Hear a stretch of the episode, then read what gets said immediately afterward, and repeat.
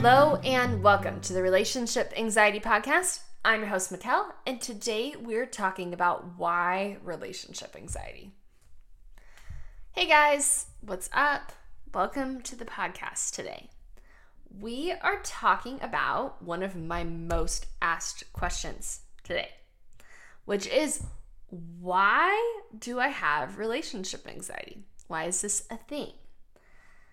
Now, I want to preface this as saying there isn't 100% absolute way to answer this question. Because, here's the truth, we don't know absolutely. There are a lot of theories, there are things psychologists have researched, observed, there are things that I've seen with my clients that we're going to talk about today.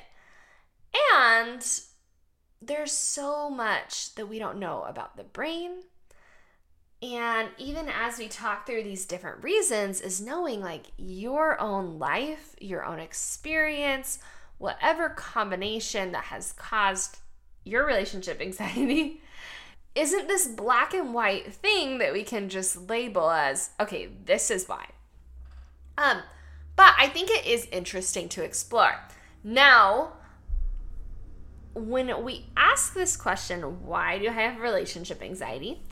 I think the first thing to ask yourself is, why do you want to know why?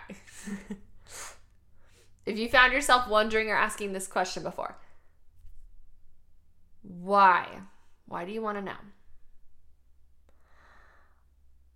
A lot of times, our reason is we're afraid it means something about the relationship. So we're wanting to explain and we're wanting to give ourselves some reasons other than it's just something's wrong with the relationship, something's wrong with my partner, or to even kind of alleviate some of the shame we feel, like this sense of something's wrong with me is that if I can just explain why, now I don't have to feel like so guilty or shameful or broken if I have an explanation for it, or I don't have to keep faulting my partner for me feeling this way. Sometimes it is just pure curiosity of wondering, like, why is this my experience? You might just be genuinely fascinated by it and why you're experiencing it. Or one of the most common things I see is that we believe that if I can figure out why, then I can get rid of it. Like, if I just know, like, this is the reason why I'm experiencing this, then my anxiety will disappear. Now, this is not going to help you. This is kind of a myth our brain likes to offer, is we can just solve why, then it will solve the problem. So, crude analogy here, but over Christmas break, my family's hanging out, we notice there's this really gross smell in the room, and immediately it turns into everyone accusing each other of who farted. And my brother laughs and just points out, I like how everyone tries to figure out who did it when it doesn't actually change the smell in the room. Okay, so apologies for the grossness, but I was like, that's such a good point. Like, that's literally what we do, I think, with our anxiety sometimes, is we're like trying to figure out why, just for what? To be able to point fingers at something, to have something to blame. But in the end, the problem is still going to be there. Not going to get rid of it. So I want you to be aware of, is this something we are obsessively trying to figure out why? Because obsessing on why we have this isn't going to fix your problem. So I want you guys to have that awareness as we dive into this. So the first reason I think often that can cause anxiety is our attachment style. So there's been a lot of research on our attachment. We as humans bond and attach to each other. And often our attachment in romantic relationships can mirror and reflect the styles of attachment that we had as children to our caregivers. And so what that means is the way that we've bonded, the way that we learned relationships operate, and we've learned how to feel safe in them, it stems from childhood. So a lot of times, many of us with relationship anxiety tend to fall in the bucket of having an anxious attachment or an avoidant attachment or some combination of the two, which is disorganized attachment. So what that can look like is, with anxious attachment, maybe you had parents that weren't totally emotionally available growing up, or they were unpresent some. They were inconsistently responsive to your needs. So you didn't form what is going to be the healthiest, which is a secure attachment to your caregivers. So from that is a lot of times with anxious attachment is this fear of abandonment, that you're going to be left, that your partner might not really love you, that your needs aren't going to be provided for. And so we can learn that from a very young age with caregivers, or even perhaps in an early on romantic relationship. Or the other style being avoidant attachment. And this is where we are more afraid of losing our autonomy in a relationship. We are afraid of having freedom, right? So this tends to be, avoidant attachment tends to look a little bit more like those of us that are afraid of, well, what if I find someone better? Or what if I feel stuck or bored? Or what if this isn't the right person? Those fears a lot of times tend to connect with this avoidant attachment style, which is a fear of losing autonomy, that you're going to be stuck, that you are going to lose your sense of self within a relationship. So this avoidant attachment style comes from, again, parenting with parents that were either a little bit too much, overwhelming for the child.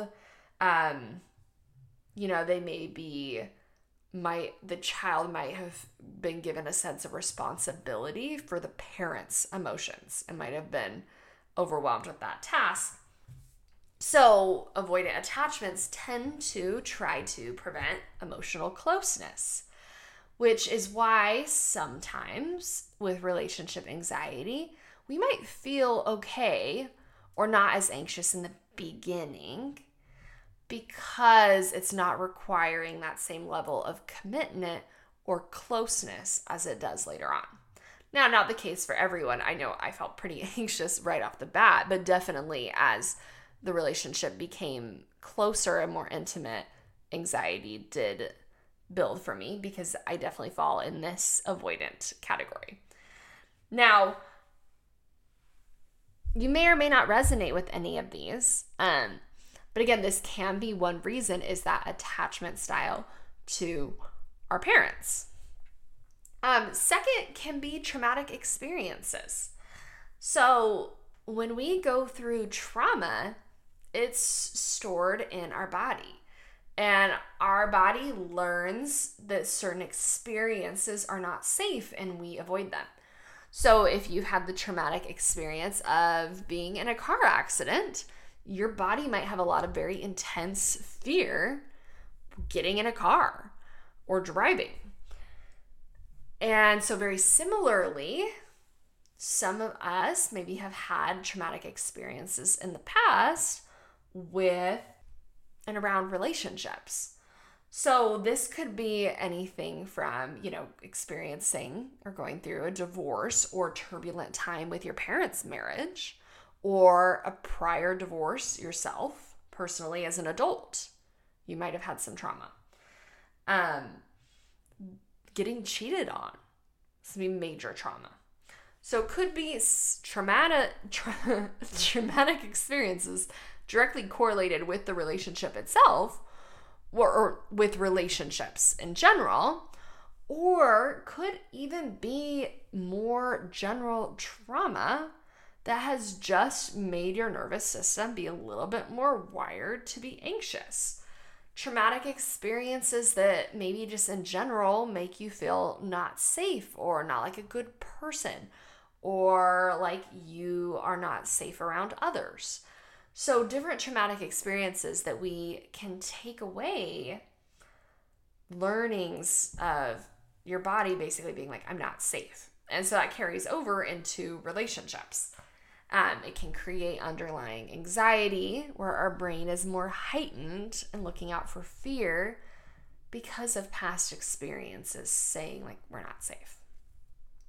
And I want to point out too, because I know for me initially it was like, I feel like overall I had a really like healthy growing up, and I don't think I really had big trauma or anything like that. But a lot of times trauma can be experiences that might not sound that big when you talk about it out loud or to other people, but it's all about how you personally processed it emotionally. If an experience had a big impact on you emotionally, then that can help feed anxiety. So trauma and attachment, these like theories for why we experience anxiety and specifically relationship anxiety, are based on our experiences that we've had in our life prior leading up to this that have wired us a certain way. Now, on the other end of less experiential and more biological is just simply your brain chemistry and the structure of your brain. Biologically, you might be someone who is just naturally more wired to get anxious about stuff. Like, really could just be the way you're born. And that doesn't mean you've experienced anxiety your whole life. Sometimes these traits are dormant until we have some kind of experience or life-changing thing that like kind of brings them all out. So for me, I experienced a lot of anxiety throughout most of my life, not really pinpointing it or understanding it until relationship anxiety. But, you know, for others, it might be relatively not having a lot of anxiety until a relationship being the thing that kind of brings out that dormant trait in them. But, you know, things like family history with mental health can impact it, right? Because that are the genes you've been passed down. Now, you know, that's not to say you might not, one, I realize families aren't always open. We don't always know the history of our family's mental health. So there could be things in your family you don't even know about genetically. And two, even if you don't have that family line to trace, it is just possible that is the gene that's playing a part in this, the biology that you have going on in your brain that is contributing to getting anxious. Because naturally, all of us as humans are wired to experience anxiety to some degree. Because anxiety, having absolutely no fear at all, would actually be unhealthy. And there are some people that do not have that sense of fear. And it really actually does limit them as far as they're not able to stay as safe because they don't have a sense of danger. So for survival reasons, it makes sense that we have this embedded nature of fearing things. Now, again, everyone has that, but not everyone is going to have this heightened sense of alarm and fear. So, you know, if you have friends that maybe don't tend to be as anxious, they still will probably have a fear response if there's like a car coming head on and about to hit them, right? Natural survival gonna kick your body into gear to respond as quickly as possible to this threat. But if you're experiencing relationship anxiety, most likely the levels of anxiety you're experiencing are much higher than the average person just feeling some anxiety when there is an immediate threat. They are anticipating threats that are not in front of them, and you're anticipating all these possible threats and experiencing all the fear ahead of time for it. So part of where anxiety comes from is this desire to keep ourselves safe, to protect ourselves. So again, natural, normal function that it would be really unhealthy to be, you know, have a car driving head on at you and not feel any fear at all. Like that wouldn't be good. So the fact that you feel some fear is good. But a lot of times when we're experiencing a lot of levels of it, is that it's our brain trying to protect us and trying to keep us safe from threats that aren't even present. So we have created different scenarios. Our brain imagines all these hypotheticals of like, this could happen in my relationship, this could happen, this could happen. And then our brain is going on overdrive of like, how do I then keep myself safe from this not present threat in a relationship? So that brain chemistry, our genes, and just even the natural human desire to stay safe and be protected, just operating on overdrive. Now, I think lastly is just our cultural expectations and things that we have learned from media, maybe from family, from religion, from school, all these different institutions that teach us things have offered us some beliefs that are not useful. So one is a lot of our beliefs and expectations that we have around love. So the fantasy of love and what we think it should be, what we have learned from things as simple as like Romeo and Juliet and them being star-crossed lovers and how it should feel so immediate and quick and be this heightened thing. Or songs about feeling butterflies every time you see your partner. Or movies where everything just lines up perfectly into place and they just know and the music starts playing and it all just goes so perfectly. So these different messages that we get from movies, as well as maybe even things that, you know, we've heard in religion of being taught of when a decision's right, you should constantly feel peace and never feel fear. Or being taught that God or the universe has one person out there for you that you have to find. Expectations around sex, that sex should always be perfect, that it should be happening several times a week, and that you should always feel so excited and always want it and just be ripping each other's clothes off. That you should find your partner the most attractive person in the world and that no one else should be attractive to you. So all these different stories and narratives that we've been handed from the society, right? That is not necessarily realistic to expect all of these things. Right? And we talk about this a lot on the podcast, is a lot of these different ideas and kind of questioning and deconstructing what we expect out of love. But these expectations we have held on to, we have believed. We haven't just heard or watched chick flicks and thought like that is a cute fantasy story. We don't watch it like the way we might watch Harry Potter and know that magic isn't real. We watch it thinking, oh my gosh, this is exactly how my life needs to go, rather than having a step back of realizing, this is just like kind of a made-up fantasy story. We expect that to be our love story. And so naturally, when our relationship does not fit this magical, perfect thing, and we're holding very tightly onto that expectation, that disconnect, if we don't question our expectations, will make us start to question the relationship. And then the last thing I think is also our societal learned behaviors to be perfect and to always get things right. So I think a lot of times we can learn this in religion or in school. But I think a lot of my clients, and I know for me, I definitely fall in this bucket, very perfectionistic, type A overachievers that want to do things perfectly. And, you know, the kind of person that is like always getting A's and studies really, really hard to make sure that happens.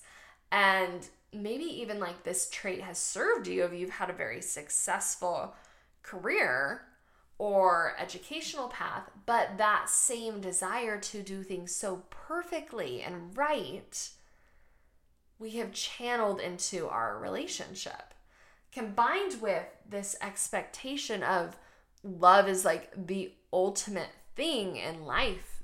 And I think a lot of times we almost worship love. And then we're being told this is the most important thing you can achieve is finding the one person to love, right? And it needs to be perfect. That is a combination of anxiety, right? We have these very heightened expectations, and then we are expecting ourselves of like, this is the ultimate thing in life. I have to go achieve. I have to get an A on this. I need to find the right answer. We approach a relationship like we approach school, is we want to analyze and we want to study and we want to figure out in order to make sure it is right. We approach it with the same dedication and intensity that unfortunately actually doesn't help us as much in love. That same hard work and perfectionism that has served you so well in school is actually perpetuating a lot of fears, because we don't have a teacher that can tell us, yes, this is the right person. This is the right answer on the test. We don't get that in romantic relationships. So I think those more perfectionistic thought patterns, if you expect yourself to always get things right, to never make mistakes, can fuel so much fear moving forward in the unknown of a romantic relationship. So these are just some of the things that I have read, I've thought about, but not all encompassing. And again, 100%, we don't know absolutely why. We don't know, maybe some of these did resonate for you. I'm like, oh, this feels familiar for me. And we don't know exactly why, but in the end, it doesn't matter. Because even when we pinpoint, or if we could pinpoint, this was a contributing factor for you, you still have to be willing to do the work. You still have to show up and make changes. For whatever reason, like, this is the experience you are having. Now, what do you want to do about it? Less about why am I having it and what am I going to do? Am I going to just leave this as this is my reality and I'm stuck in this, or frantically try to fix it? Or are we going to operate out of faith and trust, like, I can make progress here. This doesn't have to define me and the rest of my life. And I'm going to work on this. I'm going to get tools. I'm going to get a coach, a therapist. I'm going to heal. Ultimately, that question of what am I going to do about this? How am I going to use this as an opportunity to better myself? How am I going to use this as a way to grow? Will get you so much further than trying to figure out why exactly. So hopefully this gave you some good insight, and I want you to use it to propel you into that next question of, what am I going to do? How am I going to give myself the tools and support I need so that I don't let this anxiety define me and I'm not just constantly living out of fear? All right. Thanks so much for tuning in today, you guys. You have a beautiful weekend. We'll talk next week. Bye.